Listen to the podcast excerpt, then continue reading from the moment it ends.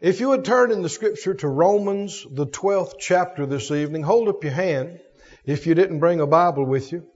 Our ushers have extra Bibles. Be glad to let you use one of ours.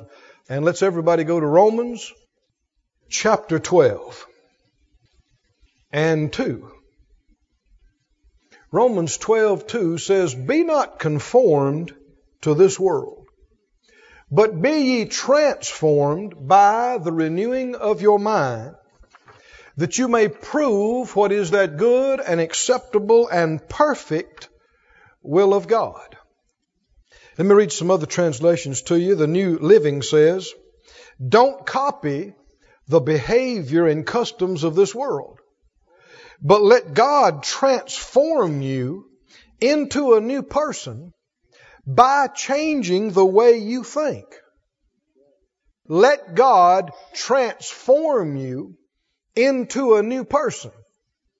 Do you need to be transformed into a new person or are you perfect just like you are right now? I see some people look puzzled about that. Let me, let me help you. Yeah, you need to change. You have not arrived.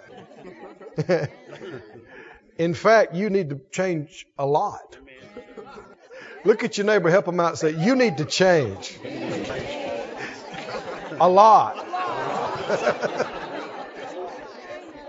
now, what is your response to that? Huh? Now, if you don't need to change a lot, that means as you sit here tonight, you have already arrived at Christ like perfection. And if that is not the case, then you need to change. A lot. How are you going to be changed into a different person? How? Now, see, this is where a lot of folks have gotten off track. They said, Well, I'm going to be changed into a different person by people laying hands on me, or by praying and fasting, or by numbers of other things that are good in their own right. But if that had been the main way to change you into a different person, that's what he'd have said. He would have said that you're going to be transformed by praying. You're going to be transformed by people laying hands on you. He could have said that. He didn't say that because that is not the main thing that's going to change you and I into different people. What's going to change us?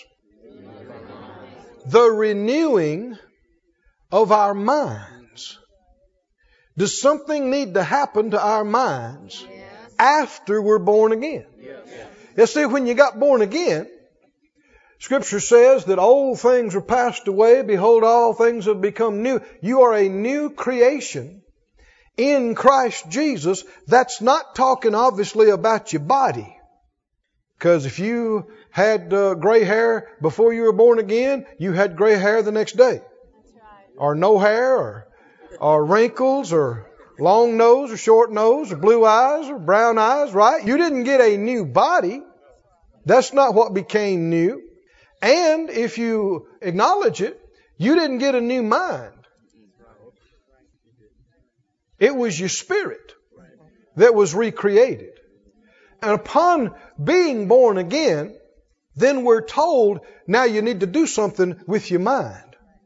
And you need to control your body.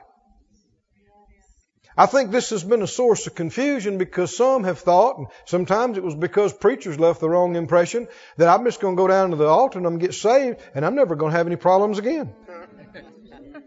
I see a bunch of people shaking their heads because you found out that just wasn't the case. You found out you had the same flesh. The next day, you could be tempted with some of the same temptations. You remembered, you had the same mind, the same memories. And that has not been clear enough. The difference is now you are not estranged and separated from God. You are not dead. You are alive spiritually. And now you do not have to be the servant of sin. Now the greater one is living inside you. And you have the power to control your mind, to control your mouth, to control your desires, your feelings, You've got the power in you as a child of God to decide. Yes, And that makes all the difference. Now you're not, you're no longer a victim. You're no longer a weakling. You're more than a conqueror Hallelujah. in Him. Now whether you act like it or not, it's another thing. But you are. There are no defeated ones born into the kingdom of God. We're all born into the kingdom of God, into His own likeness and image, just like Him. And how many know the Master is not a defeated one? He is, and we're in Him. And He's in us. His victory is our victory. And the same Spirit that He walked in on the earth, we now have. Same, exactly the same Holy Spirit.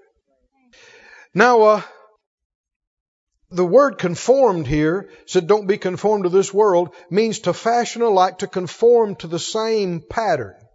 And being transformed by the renewing of your mind, that means changing in to another form. And the key word here is change. We actually get our word from the word used here, transform. Uh, we get our word morph or metamorphosis from the Greek word here. And it basically means change. But it doesn't mean change slightly, it means change into something else. Like a caterpillar changing into a butterfly. This is after you're born again. Can you change into a completely different person after you've been born again for five years, ten years? Who's he writing to in the book of Romans? Go back to the first chapter chapter 1, verse 1. Romans 1 1. Paul, a servant of Jesus Christ, called to be an apostle, separated in the gospel of God, verse 2, which he had promised before, verse 3, concerning his son Jesus Christ our Lord, verse 4, declared him to be the Son of God. Keep going, you know where we're headed. It's verse 8, isn't it? 7 or 8. Seven. To all that be in Rome, beloved of God, what? Called. Now, to be is added by the translators. Called saints. Is he writing to sinners or saints? saints. Saved or lost people? Saints. He's writing to Christians. So, 12 chapters in, what does he tell people that have already been born again? That they can be changed into different people by the renewing of their minds. Thank God for the new birth. But that's not the end of change in our life. Thanks be unto God. Go with me over to, you're right there in Romans 12. Go back to the eighth chapter while we're here. And then we'll go over to Philippians 4, I think. Romans chapter 8 and verse 4. Romans 8 and verse 4. It says that the righteousness of the law might be fulfilled in us who walk not after the flesh, but after the Spirit. Now there's a lot of murkiness, confusion about being spiritual versus being fleshy. And when you talk about being in the Spirit or being spiritual, so many Christians just really have a very vague notion of what that might be or have concocted some of their own ideas of what it is. But notice what he's talking about walking not after the flesh, but after the Spirit, verse 5. For they that are after the flesh do what? Mind. The things of the flesh, but they that are after the Spirit, in other words, they mind the things of the Spirit. What's involved in being fleshy versus being spiritual? What you mind. Another way of saying that is what you think on. And verse 6 For to be carnally minded is death, but to be spiritually minded is life. And now he could have said a lot of other words. He could have said joy. He could have said this. He could have said, what did he say though? Peace peace. And we're going to get some into this tonight. Does it matter what you and I think on? Yes. How much does it matter? According to this, thinking on the wrong thing ministers death to you. Is that true? Yes. Friend, I want you to know there are dangerous thoughts. Deadly, deadly thoughts. If people were enlightened and aware to what was going on, when the very beginning of that thought approached their mind, they would holler. They would say, I rebuke that. They would cast it down because it is as deadly as a rattlesnake in your chair, as poison in your food, as a 45 barrel against your head. I know that may sound like an exaggeration, but did I read the scripture just now? Yes. What did it say? Challenges, problems, hardships. It said death. Yep. Death. Death. There are deadly thoughts. Dangerous thoughts. They can come to you right in the middle of a service like this. They can come to you at home, laying across your bed. They can come to you riding down the road in your car. They can come to you at your place of work or at school or, or wherever. You know, Brother Kenneth Hagin, my father in the faith, said this numerous times. He said, even the most holy child, saint of God, has found in their mind thoughts that were ugly, thoughts that were repulsive and, and perverted. Why? He said the enemy can bring thoughts to you from the outside. That doesn't mean you came up with them. That's right. But he said it's like this. You may not be able to prevent a bird from flying over your head.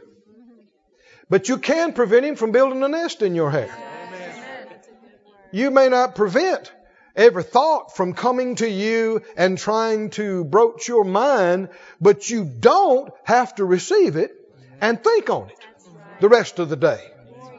You do, I do, we do have a choice as to what we think on. And this is one of the greatest truths we can get established in is that I don't have to think on anything I don't want to. This is very important truth to get a hold of. Because I don't know what the people have, I've talked to and they've cried and sobbed and said, I, I try not to think about it. I, I try not, but I just can't. That's a lie. That is a lie. No such thing as being unable to stop thinking about something. I'm pausing for effect. what do you mean? Well, because I can just sense some people going, eh, I don't know about that. That's dangerous territory you're on. As long as you are unsettled about that, you are easy prey for the enemy to just have a heyday in your mind and in your life. Because if you can't help what you think on, you are helpless. You are a victim. And born again men and women of God are not victims. We are victors. Victors. We are hyper Nikes. That's right. now, if you weren't here last week, then you're not in the know. Verse 6, read it again. To be carnally minded is death. But to be spiritually minded is life and peace because the carnal mind is enmity against God, for it is not subject to the law of God, neither indeed can be. So then they that are in the flesh cannot please God. But you're not in the flesh. He's writing to saints. Why? We've been born again. We're, if so be that the Spirit of God dwell in you, and if any man have not the Spirit of Christ, he's none of his. He hadn't been born again. But if Christ be in you, the body's dead because of sin, but the Spirit is life or alive because of righteousness. We are not dead, we are alive. Inside. Spiritually, we are alive. Thanks be unto God. Go to Philippians, the fourth chapter, please, if you're holding that place. We're going to see this from other places more and more confirmed as we go through. But I think you already know this and believe this that we are instructed in the scripture that there are certain things we are to think on. And there are other things we are not to think on. Should we obey these scriptures? Yes. when we're told, don't think on this. Do think on this. Now, would he have told us, don't think on this, do think on this, if we can't control what we think on? Would he have told us that? Or is he going to find out, you know, well, I know I wrote that, but you know, after looking at your case, you really are a weak-minded individual and you just, and you can't help it. I, yeah, you are an exception. I'm sorry. No, no, no child of God has to think on things they shouldn't. Your mind is your mind. And you can think on what you choose. And you can refuse to think on what you shouldn't think on. So everybody say it out loud. My mind, my mind is, my mind. is my mind. I am in control, am in control of what I think on. I, never have to, I never have to think on anything, think on anything I, shouldn't think on. I shouldn't think on. Nothing can force me to. Force me to. My, mind is my mind. Is my mind. I'm in control, I'm in control with God's help, with God's help of what I think. Praise God. Do you believe that? Yes. Choose to believe it. It'll protect you. So many of the people that are confined to mental institutions today, one of their biggest issues is they came to believe they couldn't keep from thinking on it. And if you believe that, you can plunge off the deep end.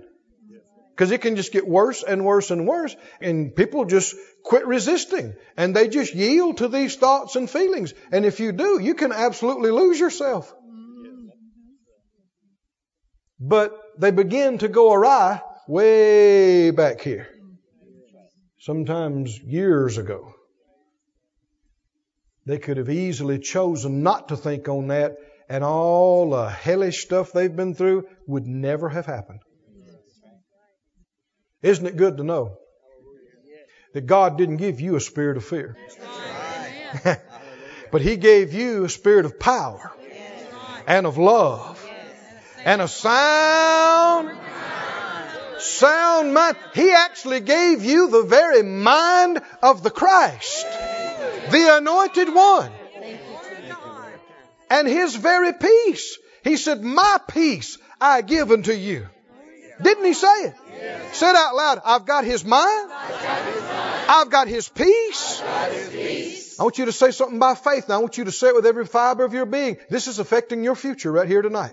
Say it out loud. I, I by, the grace of God, by the grace of God, will never lose my mind. Will never lose my mind. I will never, I will never go, crazy. go crazy. I will never, I will never go, insane. go insane. I will never, I will never my, whole life long, my whole life long lose, my mind. lose my mind. Never. Never. Never. never. I will always have a sound mind. Sound mind. That's what the Lord gave me a sound mind. He's never going to take it back. I'm never going to turn loose of it. People wind up in terrible shape because they turn loose of it. Because they think on things they should not. And then they get to the point where they become obsessed with that thinking. And they think about it night and day, night and day. And friend, that's dangerous. It's dangerous. That is how you lose your mind. Let me say it again. Some thoughts are deadly. Some thoughts are absolutely dangerous. They're, they're poisonous. They're deadly. And we need to know enough that when it comes across our mind, we don't play with it for a moment. We grab it, we throw it down. Sometimes you need to say it out loud. No, no, no, I'm not thinking that, much less doing it. No. No. That's not right. I'm not thinking on it. I'm not talking about it. And I'm never going to do it. And if you'll do that every time that comes up, you'll always be safe. You'll always will. But if you sit there and you think about it for half the day and And then you start talking about it, and then it becomes an obsession of yours, and you just think and talk about it all the time. You're in trouble. You're going down a path of darkness, and it only gets darker and worse. Instead of that, you could be being transformed. Just like that path leads to darkness, what if you thought what the Lord told you to think? And you thought it every morning and every afternoon and every night when you laid your head on the pillow and you thought it and talked about it and you meditated His Word night and day and it's in your mouth all the time, then you would be changing, only not bad you would be changing, becoming more and more like Him. You'd get to where you think like Him, and you talk like Him, and you act like Him, and you literally have His mind. Glory to God member of the apostles and disciples that spent so much time with him, and even after he was gone, to sit down at the right hand of majesty on high, and they saw the things that were going on in the apostles' ministry, and they took note of them that they had been with Jesus. Why? Because they were talking just like him, and acting just like, and doing the same things he was doing. Is that our call? It is. But it won't happen just by saying, I'm a believer, hallelujah. How will we be transformed? Our minds have got to change. Our thinking has got to change. Because the truth is, there's entirely too much ungodly, worldly thinking in most Christians' minds. We must not assume that the bulk of our thinking that we got as a child or a teenager is godly. Just because we've thought like that all our life, or just because our parents or our grandparents thought like that, doesn't mean it's godly. Or just because a lot of other people think that way, doesn't mean it's right. I know uh, when we first went to Rhema Bible Training Center, we were just there for a few weeks. And in a time of prayer, the Lord spoke to my heart. He said, uh, I don't mean to hurt a voice now. And you know, He speaks to you the way you understand. If he spoke to me in Hebrew, I wouldn't understand a word of it. so he speaks to me in southern drawl. and I get it. How many believe the Lord speaks Missourian, Arkansas, huh? Texan, New England? He speaks it all. French, yeah. And he spoke to my heart. He said, Keith, I want you to examine everything you believe. We're being immersed in teaching and preaching there in the Bible school, which was wonderful.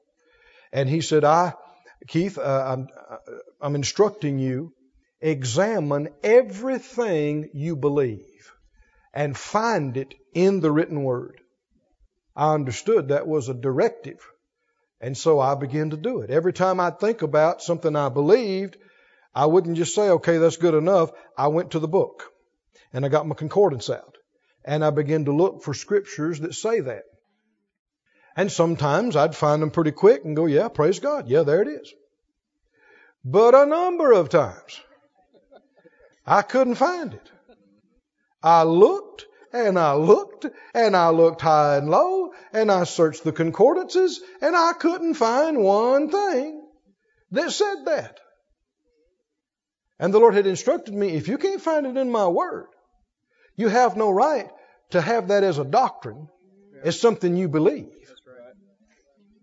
And He helped me to see on some of these things through looking for them for months, because some of them were pretty foundational to me and my family and where I came from. And, and I finally realized that's not in the Bible. In fact, I found some scriptures that contradicted it. and I realized I heard somebody say that. I heard a preacher say that when I was a boy. Grandpa said that. Mama said that or our cousin said that or whatever. And sometimes you hear something several times, especially if you hear it in church with hallelujah and amen on one end of it. Then people tend to think, well, that's, oh, that's holy. That's the word. And it's so far from the word. Not the word. Can you see what the Lord was doing with me? What was He doing with me? Help me out. He was renewing my mind. I had, He knew much better than I did. I had a lot of stuff I needed to get out. that I thought was right. I thought was Bible. I thought was God. And he knew it wasn't. And I'm not saying I've arrived there yet. But should you be willing, should every believer be willing to examine critically, seriously, everything that they believe and discipline themselves to find it in the Word of God? In Philippians 4, notice this. Philippians 4 and about verse 4. What did he say? You know, we, this is how the service started out. There may be a time that you mourn. You ought not mourn like the world, like those who have no hope. But mourning should not be the norm. You know, that should just be brief things here and there. But most of the time, you ought to be bouncing with a big old smile. And if you're not, things are not right. Either you're not born again or you're not walking as a child of God. The Bible said, Awake, thou that sleepest, and Christ will give you light. What will light do for you? Light will brighten you up. All this depression, absolutely unnecessary and ungodly. Well, there are just so many problems in the world, Brother Keith, and it just burdens me down. That's religion. Ungodly religion. Do you think you're the Savior? You think not enough's been done for their salvation? You think you sorrowing and being a sad sack and raining on everybody's parade is going to put them closer to Jesus?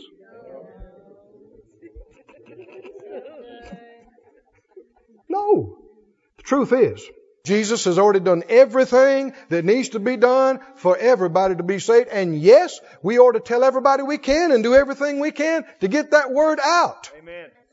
But it's not going to cause them to want to come in if we're depressed all the time. There are a lot of folks who are not Christians because they have relatives who are. And they think, hey, if being a Christian is being like Uncle Joe or Aunt Mildred or, or my sister, then forget it. Why? Because they're always down and they're always judgmental and they're always finding fault and always pointing their bony fingers and self righteous and all this other stuff. And that never was God. You know what salvation is? Salvation is everlasting life.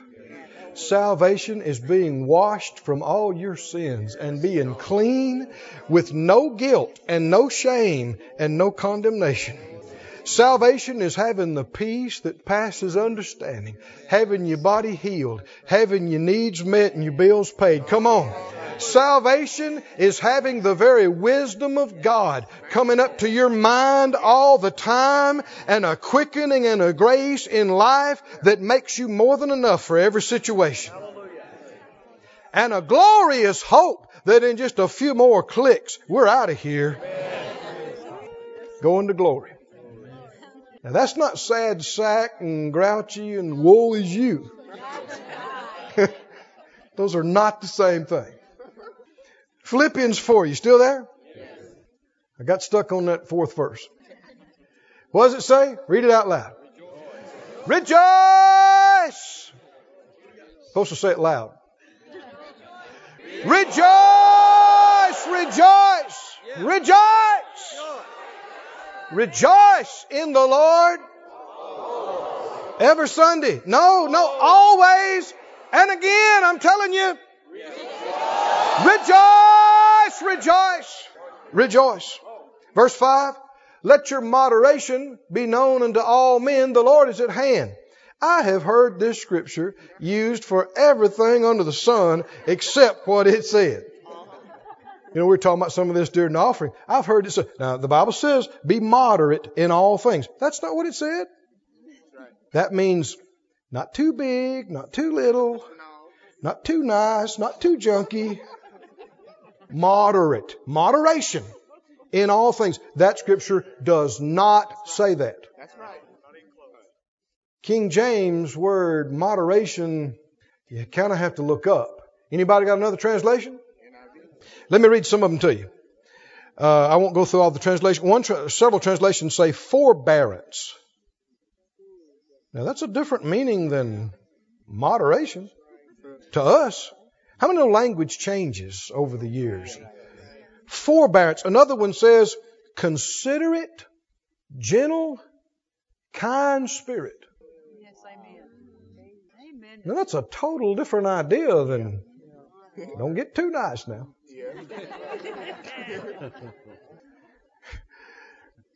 Graciousness. I like the Wuest along this line. It says, let your sweet reasonableness be known to all men. That means you should be so nice and so easy to get along with. What a different meeting. Look it up for yourself. See. How many know you shouldn't try to build doctrines on one verse or one word in one verse? The Bible said, in two or three witnesses, let every word be established. Uh, what's the word I'm looking for? I mean, the enemy's always trying to get you to settle for mediocrity. And people try to use that verse to substantiate and say, yeah, now don't, don't get carried away. Don't get too nice. Don't get too big. Is there such a thing as the body of Christ getting too big in the earth? The work of God getting too big or reaching too big? Or is there, any, is there such a thing as being too healed? No. Or too blessed? No. Huh? No. Or too excited about God? Or too much, too much joy? Too much life? Now, now calm it down, brother. Moderation. No, no, no. Uh-uh. Uh-uh. I can show you a number of scriptures that talk about how excessive God is. He is the God who will absolutely run your cup over and spill it on the floor. And yet a lot of these preachers and these theologians leave the idea that God will kind of cover the bottom and go, no, we don't, don't want to do too much. Don't want to do too, ah, God will pour out until it's running on the table, running down the floor, running out the door. And you'll go, God, it's running everywhere. You'll go, yeah, ain't it great? Ain't it great? Ain't it great? That is who He is. Do you understand how many fish there are in the sea? More fish than we will ever eat. You know how many bananas fall off uh, of the trees in the jungle and rot that the monkeys will never eat? God is the God of abundance. Not just enough, super abundance. Way more than enough. You know how many stars there are out there? No, you don't. Because there are so many. Moderation in all things. Verse 6. Be careful. That means distracted and anxious for nothing. Why would you be full of care and distracted? You'll see he's, he's beginning to get into this in detail. What would make you that way? Thinking on wrong thoughts. There are thoughts, you can be happy and doing good, and there are thoughts that can come to you that if you'll receive them, you'll lose your joy just like that. You'll get upset, your heart rate will come up, your blood pressure will begin to come up, just because that thought came to you of what may have happened or what might happen or what could happen or some terrible thing. And then there are other things. You can be going along, not particularly happy or sad, anything, but a thought can cross your mind and just make your day. I mean, just the thought of it coming to you brightens your face, makes you glad, makes you happy, makes you look forward to the rest of the day because you had a thought. He said, don't be careful or full of care, anxious about for nothing. But in everything by prayer and supplication with thanksgiving, let your requests be made known unto God. That doesn't always take all day to pray. So what do you do after you pray? The rest of the day. Well, a lot of you are right, sure on the right track. Verse, verse 7. And the peace of God, which passes all understanding, shall do what? Keep your hearts and your minds. Now, I'm going to get ahead of myself just a little bit, but how would you know whether you're thinking on the right thing or the wrong thing? One of the biggest indicators is peace. The scripture said there is no peace to the wicked. Wicked means evil, bad, wrong. And there can't be any peace in a wrong thought. But God's right thoughts are going to minister peace to you. So one of the ways you can know and be sure that you're thinking about the right thing is you got peace. If you have no peace, you've lost your peace, it's obvious. You're thinking about the wrong thing and you need to stop it immediately.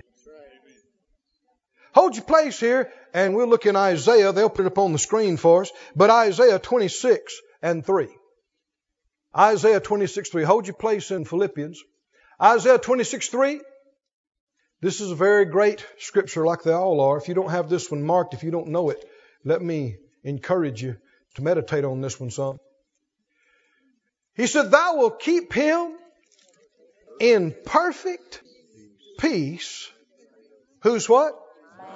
Whose mind is stayed on thee because he trusts in thee. So what are you thinking about? You're thinking about what he said and how right it is and what he told you to do and how right that is and how faithful he is and how much you trust him. And if you think about that all the time, you will have actually the Hebrew here is literally peace, peace. A reiteration. You won't just have some peace, you'll have peace, peace. You will be mellow and happy and resting, content. What if you're all agitated, upset, angry and mad, hurt, and upset? Then you need to repent.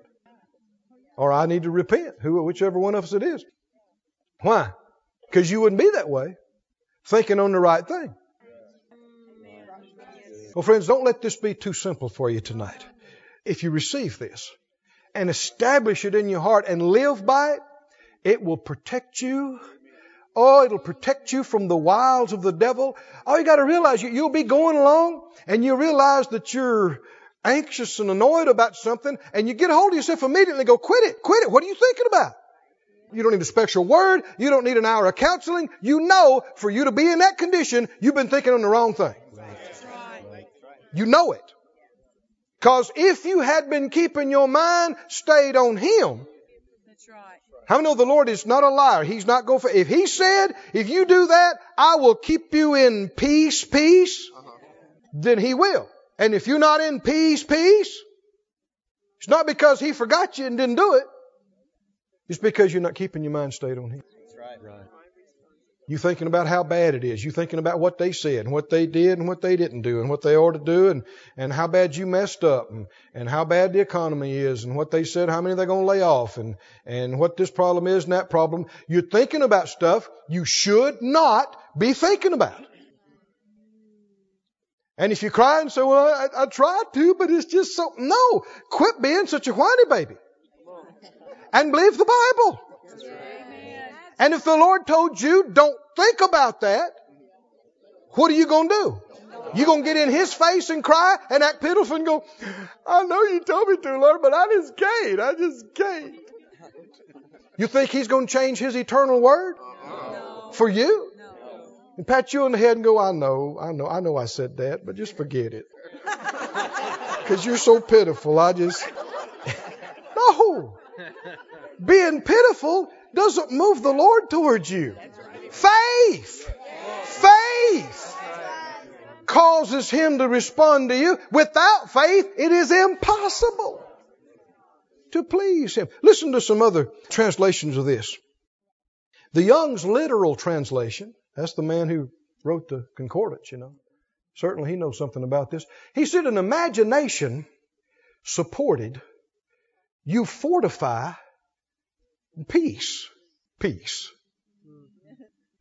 For in you it is confident. That's literal. That's where all these other translations get theirs from. Verse uh, 4 in the Young's literal, it says, Trust ye in Jehovah forever. For in Yah, Jehovah is a rock of ages.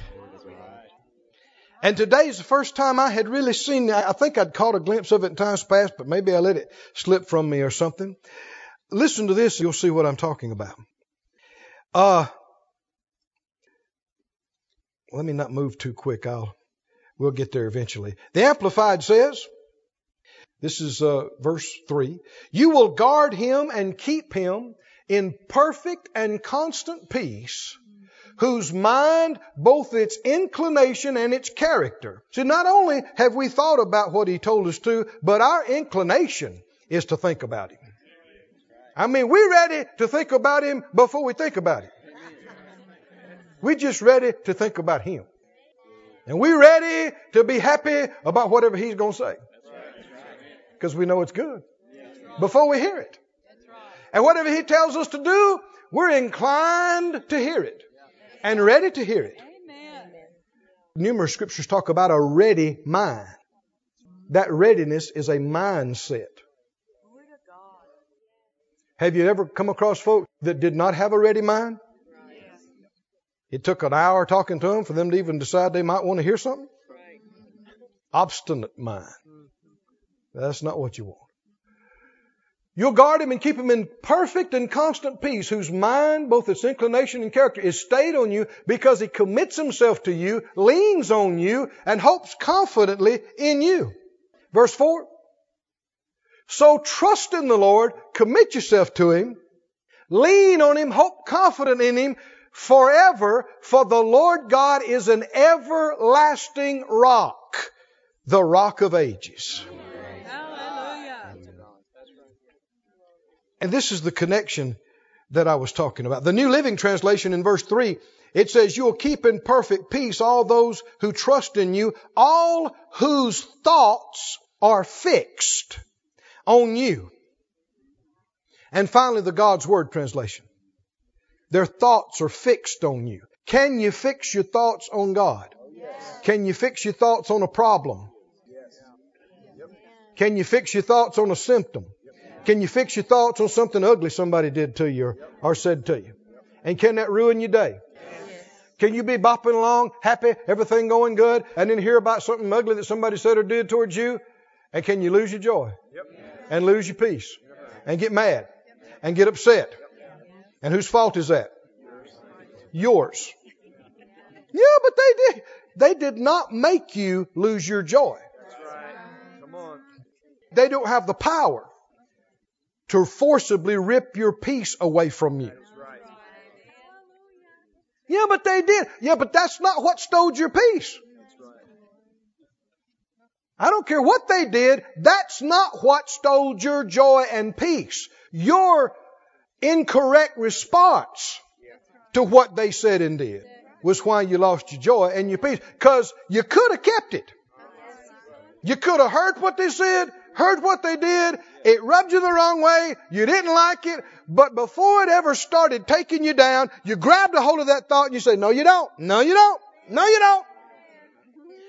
I have got too much to be happy and thankful about. I am not going to let this get me down. And you throw it down. That's what the Bible said. Cast it down. Cast it down and set your mind on Him. And if you'll do that, He will keep you. How many like the sound of that? God said He would keep you in peace, peace. But now, is that all up to Him? Tell me what your part is. What is your part? You got to keep your mind stayed on Him. And I'm not going to stand here and tell you that that's the easiest thing you ever did. I was ministering to a lady. Oh, this has been a number of years ago. She'd been in and out of mental institutions for years and just had been through some terrible, terrible stuff. And uh, I was endeavoring to help her, minister to her. She'd come for help and um, wanted prayer. And I felt prompted of the Lord to take her to Joshua 1. We can put it up on the screen, Joshua 1 8. Anybody know what it says? Joshua 1 8. This book of the law shall not depart out of your mouth, but you shall meditate therein day and night, that you may observe to do according to all that's written therein, for then you'll make your way prosperous. You'll have good success. What's the key to having good success? Book of the law, not depart out of your mouth. Now, all they had back then was the law. Now we got the law, the prophets, we got the New Testament, we got the whole Word of God. But it's not supposed to stop coming out of your mouth, and you're supposed to meditate in it day and night. And I began to talk to her some about meditating in it day and night. And she just interrupted me. She said, You can't do that. She just said what a lot of other people thought. You can't, you can't think about the things of God day and night. And I said, Well, you reckon he didn't know that? What did he say? What did he tell you to do? Meditate in it day and night. You did he or did he not know what we could do and couldn't do? And while I was trying to be kind and share with her, because she's kind of wanting to get aggravated about it, the Lord helped me to see something. I said, Sister, no, listen, don't get upset. Listen. It's not a matter of whether or not you can meditate on something day and night. You already are. Yes, that's so good. You're already thinking on something day and night. He's just telling you, think on what I told you day and night. I said, you're already thinking on something, day, meditating on something day and night, and it's obviously been the wrong thing because it's put you in the institution. And what he's saying is, quit thinking that and think on what I told you. And Romans says it'll be life to you and peace to you. Somebody say glory to God. Now back to Isaiah 26, 3. This is what I was endeavoring to get to a moment ago. God's Word translation. I saw this clearer than I'd seen it before today. He said, with perfect peace. Does that sound, come on, close your eyes. Think about that word. Does that sound good? We're not talking about just a little touch of peace. You know, the word perfect, again and again, means complete, full. He's talking about complete peace, full peace. You will protect those whose minds cannot be changed whose minds cannot be changed because they trust in you. How does that translate Hebrew that says mind stayed? It does. It brings out another aspect of it. If your mind is stayed, then it's not changed. Those whose minds cannot be changed because they trust in you. Verse 4. Trust in the Lord always because the Lord, the Lord alone is an everlasting rock. And the basic, the BBE of verse 4, it says, let your hope be in the Lord forever, for the Lord Yah is an unchanging rock. Come on, do you see the connection? If you're standing on the unchanging rock, your mind shouldn't change. Hallelujah. He doesn't change. So you shouldn't change. What he said doesn't change, so your mind shouldn't change. Redemptive reality is not going to change, so your thinking shouldn't change. And there will be tests and trials and thoughts and feelings aplenty to try to get you to change your mind, but you're to make up your mind that no. It is written by his stripes I was healed. And that's what it read a hundred years ago. That's what it'll read a hundred years from now. And so that's what I'm going to think about. It is written with long life, He'll satisfy me and show me His salvation. Now you can think about that and get happy. Or you can think about how you feel. And you can think about a bad report. And you can think about what happened to this one. Or what didn't happen to that one. And how could you tell that you're thinking on the wrong thing? By what it's doing to you. Amen. It's not difficult. This is so important. How can you tell that you are thinking on the wrong thing? No peace. No peace. No peace, among other things. What is it doing to you?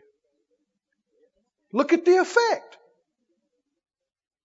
If you are just gritting your teeth, if you're crying your eyes out, if you feel terrible, whose fault is it? Yours.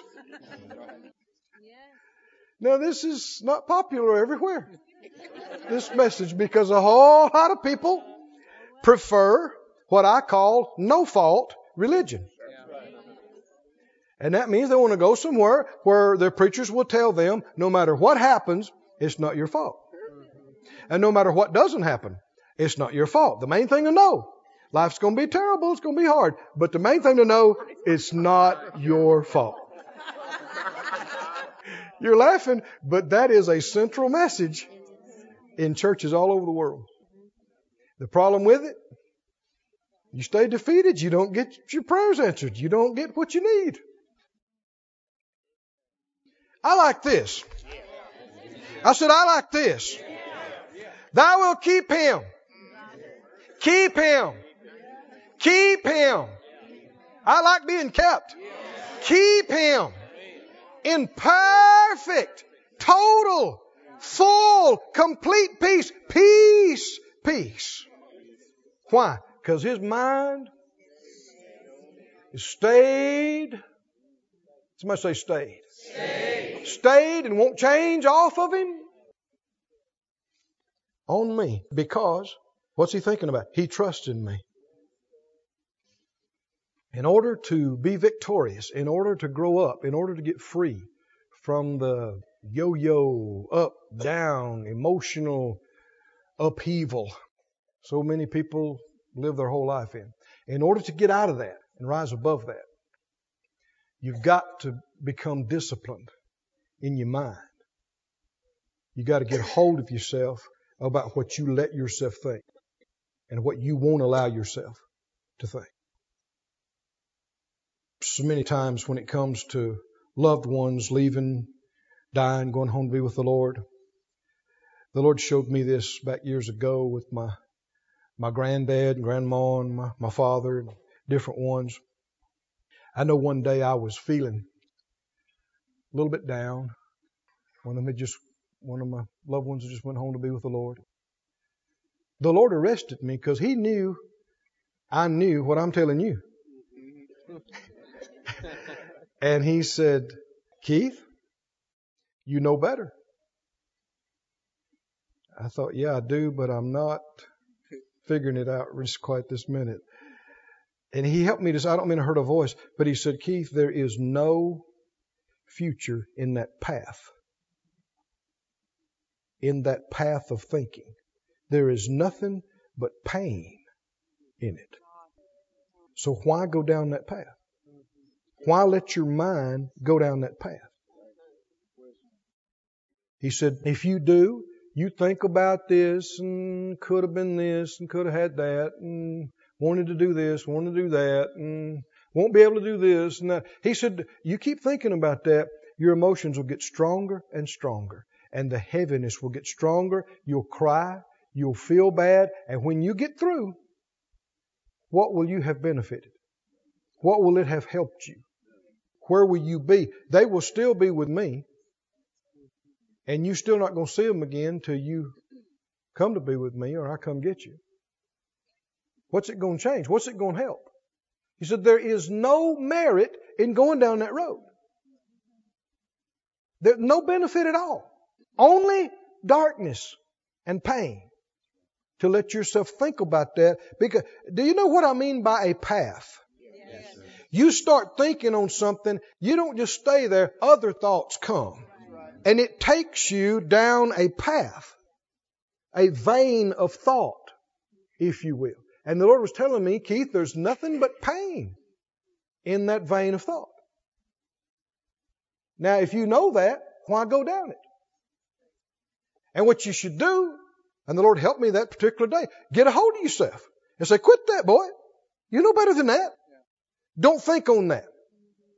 He began to ask me, he said, are you unthankful? No, sir, I don't want to be unthankful. He said, Do you know how much time you had with them? All the things you got to do with them? Do you know how many people don't even know their granddad or they didn't even know their father or they almost wish they didn't know him? They didn't have a good one. And the rich times you had and all the, do you know how many hours you enjoyed with them?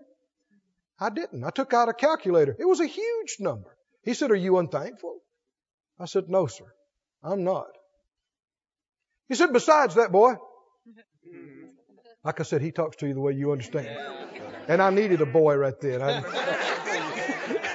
He said, beside that boy, your daddy, your grandpa, whoever it was you're talking about, they're not just in your past.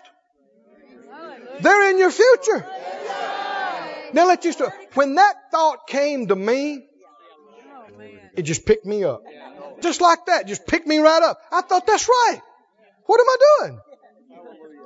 Why sit here and mope and sorrow like those who have no hope? I have hope. A certain sure hope. I know the truth. And this is the truth. They're not just in my past. They're not gone forever. We didn't lose them forever. They're not lost. They're saved. We know where they are. And they're not just in our past, they're in our future. And that is a good thought. And that thought ministers life to you and it ministers peace. Can you see that? It ministers peace and life and strength to you. So go down that vein of thought. When the other comes to you, slam the door. And go, no, I'm not going down that road. I'm not going to do it. You got to be disciplined. Because these feelings are real and they can be powerful. And these thoughts are real and they can be powerful. And you can be very tempted to lay down in the bed, cry your little eyes and wallow in it. But friend, there's nothing but pain in it. Nothing but pain. And you can try to blame everybody for it, but it's your fault. Because you didn't have to do it. You could have dried your eyes. You could have stood up. You could have been strong. You could have started thinking about something else. You could have got your mind off yourself and started trying to help somebody else. Some of the best therapy in the world. It just don't get any better than that. And would not have had to endure all those long, lonely times and sorrow and hurt and pain. Sorrow of mind is in Deuteronomy 28 as part of the curse of the law.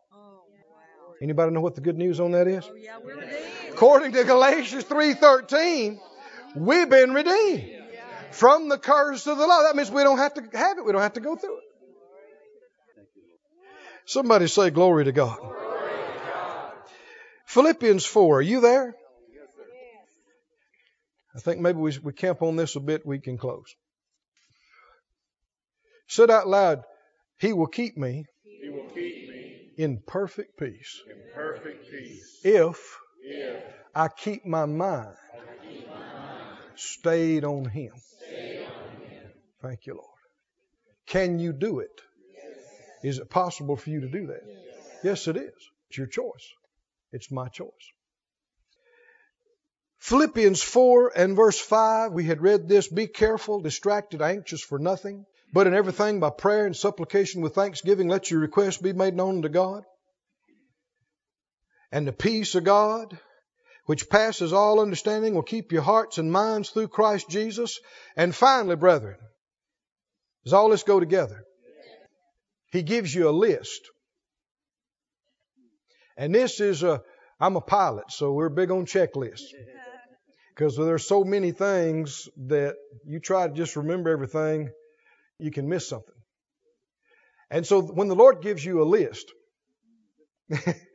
should you go by the list? Hmm? So I encourage you, make you a checklist for your mind.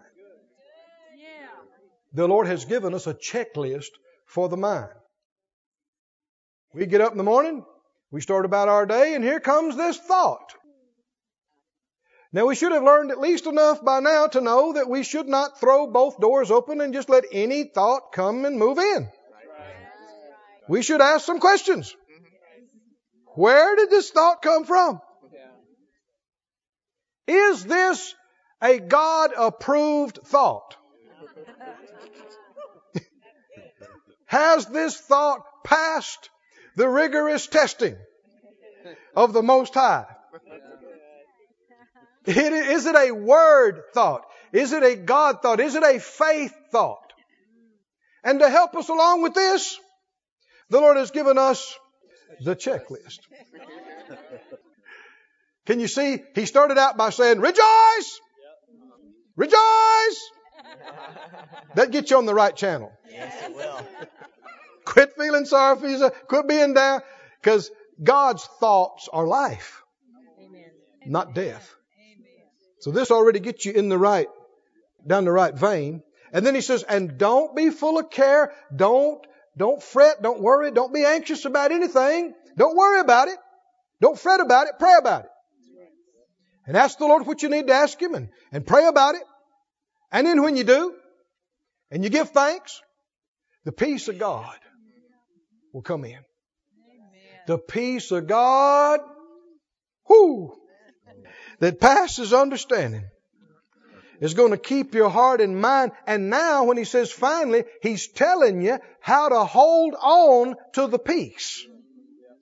How to keep the peace that you got when you quit worrying and you prayed and believed God and His peace came into you. Now you need to keep that peace the rest of the day and the rest of the night. This is another way of saying, Thou keep him in perfect peace whose mind is stayed on thee. But here he gives us New Testament detail of how to keep our mind stayed. Finally, brethren, whatsoever things are true, everybody say true. Whatsoever things are honest, honest. Whatsoever things are just, just means fair and right. Whatsoever things are pure, pure means clean. Whatsoever things are lovely, lovely means pleasing, agreeable. One translation is friendly, friendly thought. Whatsoever things are of good report. Somebody say good report. Good report. If there be any virtue, now that word means excellence. Excellence. If there be any praise, that means it's worth praising. It's commendable and praiseworthy. What did he say? What did he say? Think on anything you want to? No. Think on whatever comes across your mind? No. No. Think on these things. These things. Say it out loud. Think on these things. Think on these things. If the New Testament tells us think on these things, should we at least have an idea what things He told us to think on? Let's go through our checklist. What things should we think on? Go back up to the top. Huh? What's the opposite of true? False. Is it okay to think on false things? No. No, not on a checklist. Not God approved. Thoughts, deception is not God approved thoughts. So you can't think them. What else? Honest. Honest. Has dishonest thought ever come across your mind? Oh, yeah. Well, I just don't know if they can handle the truth. I think I love them too much to tell them the truth. Oh. The Lord never told you you had any other option. Right. And as sure as you do, you can think, well, maybe we won't tell them that. We'll tell them this. Now, what are you doing? What are you doing? You are, you have opened yourself up for the father of lies to come show you how to lie to them.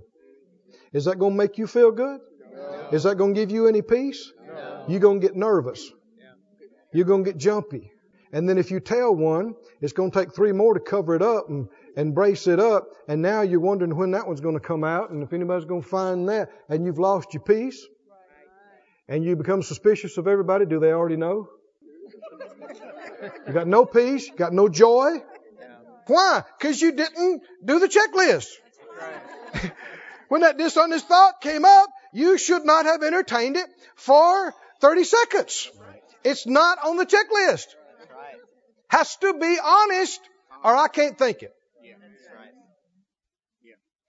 You think you're too good to think that? The Lord obviously thinks I am. And you are, because He told us. We've all made mistakes in the past, but is it possible for us to get a hold of this and get changes in our life and be transformed?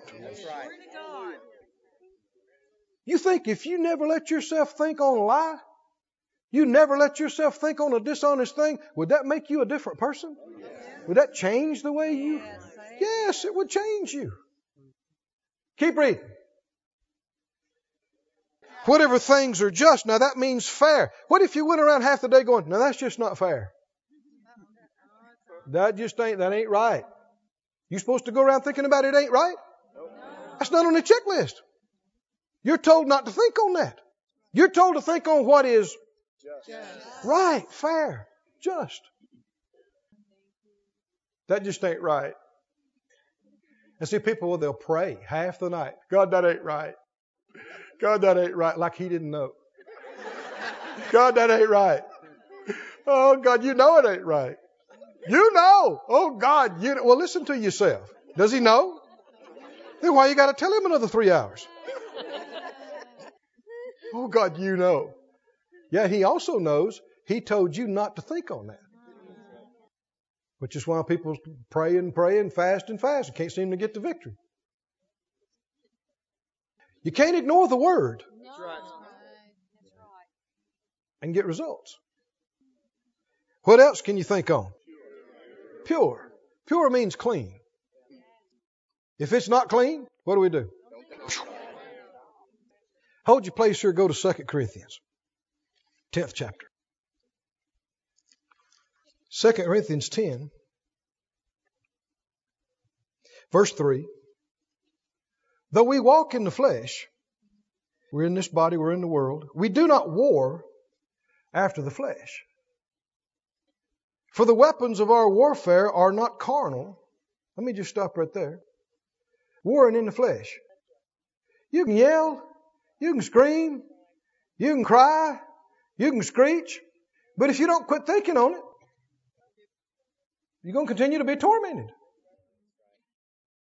Oh God, please make me quit thinking on it. No, that's not okay. He didn't tell you to get him to make you quit. Say it again. My mind, My mind is my mind. is my mind. I am in control am in control of what of what I think. I don't have to think I don't have to think anything I don't want to think. I want to think. I choose I choose to think on what I will. to think on what I will. My mind My mind is my mind. is my mind. I'm in control. I'm in control. Amen. Don't believe anything else. Well, I just want to give my mind to the Lord and let Him take it over. No, I'm sorry, but no. He told you to do something with your mind. You can't just give it to Him. Remember, we just got through reading Philippians. He said, think on these things. Uh, not, don't think. Lord, think for me. He told you to think. That's a whole message within itself. Think. no, but I don't want to think. I'm just tired of thinking. Well, be tormented.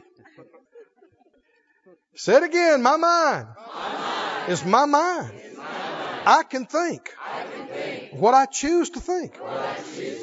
I never, have to think, on any wrong thought. My mind, is my mind. Hallelujah. It's my mind. Verse 4 For the weapons of our warfare are not carnal, but mighty through God to the pulling down of strongholds, casting down imaginations. That's the word ballo. It means throw it. Throw it like a ball. Throw it. what are you throwing? A thought. Can you grab a thought and throw it? Obviously you can. Casting down imaginations and every high thing that exalts itself against the knowledge of God, everything that's contrary to that checklist. And bringing into captivity what? Every thought. You need to be a thought catcher. You need to be ready. with your hat on and your gun and your net. You are a thought catcher. You'll catch them dudes before they get one foot through the door good. Right? I taught on this some years ago and a brother came to me after the service. He said, I got it, Brother Keith. I got it. I said, what? He said, every mind needs a bouncer at the door. Reckon he spent a lot of time in clubs, but that is the truth. Every mind needs a bouncer at the door because thoughts will come to you and they'll knock on the door and they'll go, let me in. And if you're foolish, you'll just leave the door open and just let anything come in and think whatever crosses your mind and just yield any feeling and any imagination and you'll fantasize about this and you'll let your mind wander all over here, wonder all, and then wonder why you're so unhappy. Why your life is such a mess. It's because you're loose with your mind. Do you know you're not supposed to just embrace every thought and just let every thought that would come by penetrate your mind and come into you? You need to look through the peephole at the door. That's right. And go, who are you? this is a very selective club. Very, very elite. Not just anybody can get in here. Who are, where'd you come from? Who are you? And then you need to hold up the checklist. Right? hold up the checklist and go, I'm sorry, you're not on the list. you're not. You're not on the list. So no, you can't come in. And if they come back, knock on the door to try to get in your mind another 45 times a day, what do you do? You're still not on the list. They're not going to be on the list. So they don't get in. You don't think about them. What does it say? Casting down imaginations and everything, high thing that exalts itself against the knowledge of God, bringing into captivity every thought to the obedience of Christ. Say it out loud. Casting down. Casting down. Imaginations. Imagination. Bringing into captivity. Every thought. Every thought. Every thought. Every thought. Every Every to the obedience To the obedience of Christ. of Christ. If it is not a Christ approved, word approved, in agreement with redemption, faith, joy, life, come on, go back to your list. Go back to your list. Go back to, if it's not in agreement with that, if it is not one of those kind of thoughts, it doesn't get in your mind. And friend, if we would do this, if we would actually do this, we would never have another down day. I didn't say you'd never have any tests or trials or temptations, but you would never choose to yield to it and get depressed. The Lord would always, no matter what happened, He would always give you life and joy and peace and victory. Amen. And He would keep you Hallelujah. Thank you, Lord. in peace, peace, total peace, the peace that passes understanding. Thank you, Father. Thank you, Lord. And this is what every psychiatrist and psychologist is looking for. This is what every drug maker, cure for depression, anxiety, this is what everybody's looking for. And it's been here all the time. The problem is people would rather take a pill than control their mind. And it might put you in a zombie like state, but it ain't going to fix you. And if you ever get clear headed again, your problem will still be there. No, this is the answer. This is the answer. This is the way. Get your checklist out. Help me out. Let's finish this up. Get your checklist. Checklist. Here's a thought has come to your mind. It says, think about this. You just let it in? No, you got some questions. Is this thought a true thought? If not, bounce it. Is this thought an honest thought? Well, there's just so much dishonesty in the world, and there's just so much. Much of the church world spends most of their time talking about how bad things are. And they think that's spiritual. Mm-mm-mm. It's just the biggest mess, biggest lioness, corrupt bunch of folk. Did the Lord tell you you could think about that? About how bad they are and all the shenanigans they've pulled off and how deceptive and how tricky and you can talk about that and dwell on that through supper and, and riding in the car. He told you not to. Whatever things are honest, whatever things are just. Well, that's just so unfair. Well, quit thinking about it. If you know it's unfair, that's something you're not supposed to think about. Knowing it, hearing it, knowing it, being aware of it, is not the same thing as meditating on it the rest of the day. If I hear something, I want to help. But I have found out worrying about it doesn't help. And hearing somebody go through hash and rehash the details with me for three hours is not going to help. He told me and you, don't think about that. Didn't he? I like Brother Jesse Duplantis' counseling directive. He said, I'm not a pastor. He said, You don't want me counseling. He said, This is how I counsel. Admit it, quit it, forget it. Let's go. What's the problem? Let's try that out. Admit it. Admit it. Quit it. Quit it. Forget it. Forget it. That's actually pretty good. I like that. What's wrong with that?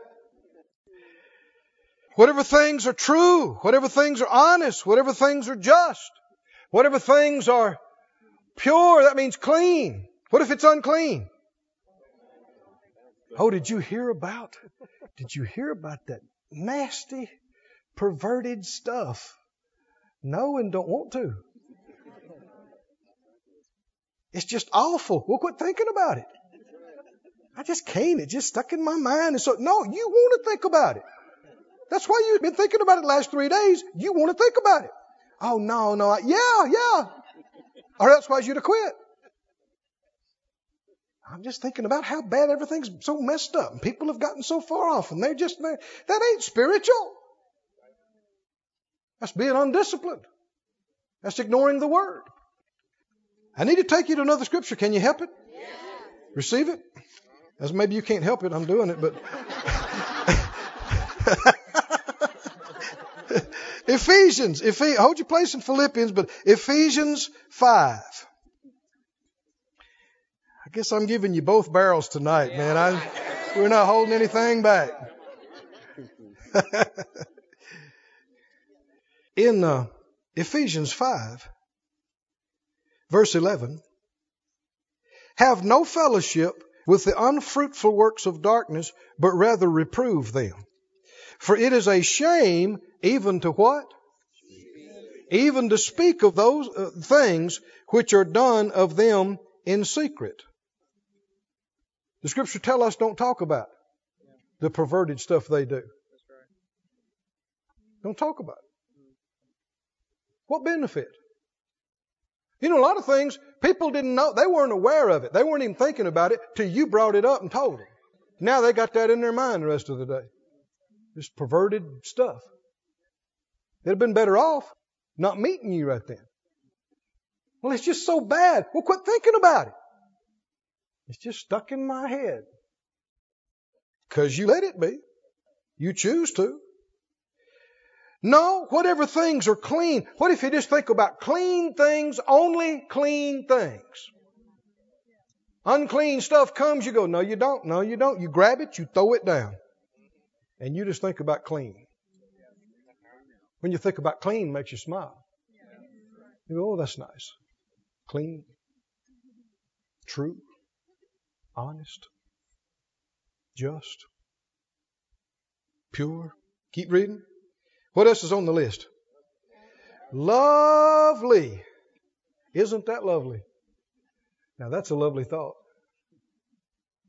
Mm-mm. What's the opposite of lovely? Ugly thought. Don't open the door, look through the keyhole and go, whoo, that's an ugly thought. No. No, I don't let any ugly thoughts. I told you this is an elite club. No ugly thoughts in my club. Whatever things are of a good report. What's opposite of a good report? Okay, you hear a bad report. That doesn't mean that you can never hear one, but you heard it. Now you heard it. Now what do you do? You don't think about it the rest of the day and night. You don't lay there in bed and think about the bad report and lose sleep. What do you think about? Are there any good reports in this book? Could you find one of them to think on instead of the bad report? You're not denying that the report was bad. You just don't have to think about it. Well, if this don't change, then this is going to happen. And if it doesn't happen, then you're going to lose that. And that's all going to go. Thank you for the report. Understand.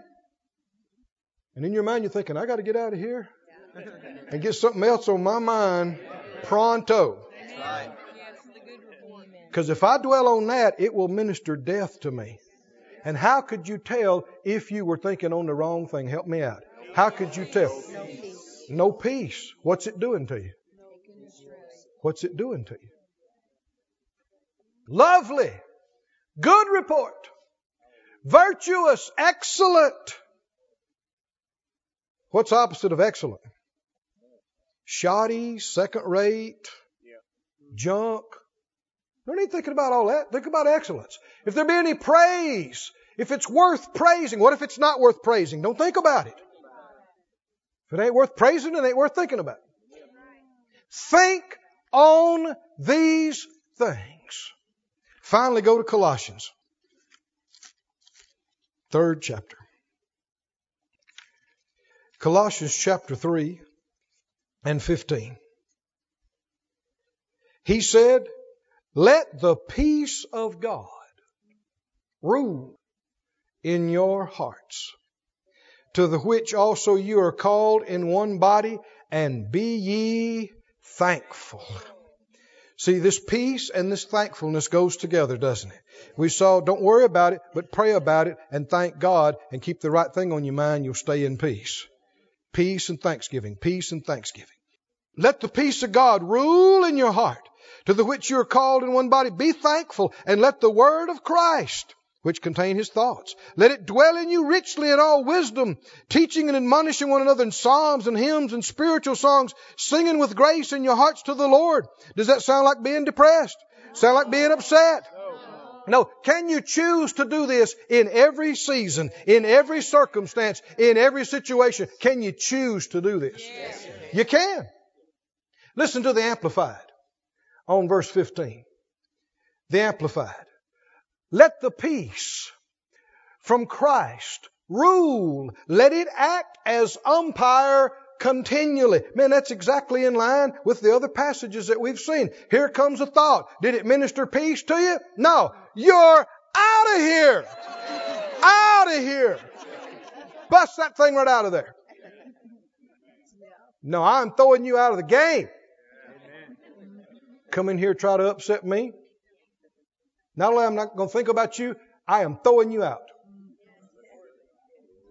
Let that peace rule. Let that peace act as umpire continually in your hearts. Deciding and settling with finality all questions that arise in your minds in that peaceful state in which as members of Christ, one body, you're called to live and be thankful. Hallelujah. Giving praise to God always. Hallelujah. Stand on your feet, everybody. Oh, praise you, Lord. Praise you, Lord. Praise you, Lord. Praise you, Lord. Let's lift up our hands. Let's get our minds on Him right now. Let's set our minds and hearts on Him, toward Him, in Him. Oh, thank you, Lord. Thank you, Lord. Thank you, Lord. This ministry has been brought to you today free of charge by the partners of Moore Life Ministries and Faith Life Church. If you would like to help send this word to others at no charge, you can become a word sender today. For more information, visit our website at moorelife.org.